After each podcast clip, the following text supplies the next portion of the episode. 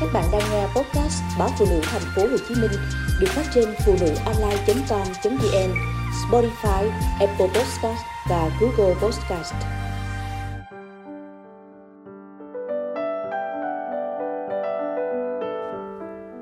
Cha ruột và cha dượng ghi tên ai trên thiệp cưới. Thông thường, mối quan hệ nhạy cảm như dì ghẻ con chồng, cha dượng con vợ luôn được nhìn nhận không mấy tốt đẹp với nhiều mâu thuẫn xung đột. Nhưng có trường hợp những người bố, người mẹ đến sau mới thực sự mang đến cho con trẻ một gia đình đúng nghĩa. Tôi từng chứng kiến cô bạn thân nhất quyết đề tên cha dượng lên thiệp cưới, dù cha ruột cô đang còn sống và ở gần. Bởi vì từ nhỏ, cô ấy đã được cha dượng yêu thương, chăm sóc như con ruột. Trong ký ức của cô, hình ảnh cha ruột chỉ động lại qua những trận đòn roi thừa sống thiếu chết mà hai mẹ con cô phải gánh chịu. Khi cô lên 5 tuổi, cha mẹ cô ly hôn và hai năm sau, mẹ cô đi thêm bước nữa với một người đàn ông quá vợ. Từ khi chia tay, cha ruộng chưa bao giờ quan tâm đến con gái, dù chỉ là một lời hỏi thăm. Khi cô đã đi làm, cha ruột lại đến vòi vĩnh xin tiền rồi gây sự, chửi bới, bắt cô phải báo hiếu.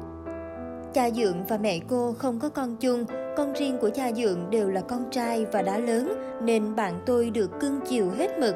Nhờ có cha Dượng mà cô có điều kiện học hành đàng hoàng và có một mái ấm đúng nghĩa. Điều cô trân trọng nhất ở cha Dượng chính là cách cư xử. Ông không bao giờ nói xấu hay bôi nhọ cha ruột cô, dù thực tế ông ta rất tệ hại. Về sau này, cô mới biết những món quà sinh nhật ghi tên cha ruột được gửi đến vào ngày sinh nhật của cô đều do cha Dượng âm thầm làm thay. Ông không muốn cô buồn rầu thất vọng về người đã sinh thành ra mình.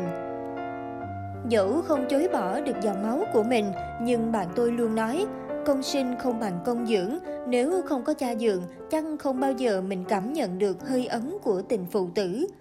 Quả thật, khi có một người cha dượng tốt, yêu thương thật lòng, thì những đứa con riêng của vợ không chỉ được bù đắp tình cảm, mà còn có một ân nhân đóng vai trò quan trọng trong quá trình trưởng thành. Những người phụ nữ đi thêm bước nữa không chỉ tìm cho mình một chỗ dựa tình cảm, mà còn cho con một người cha đúng nghĩa.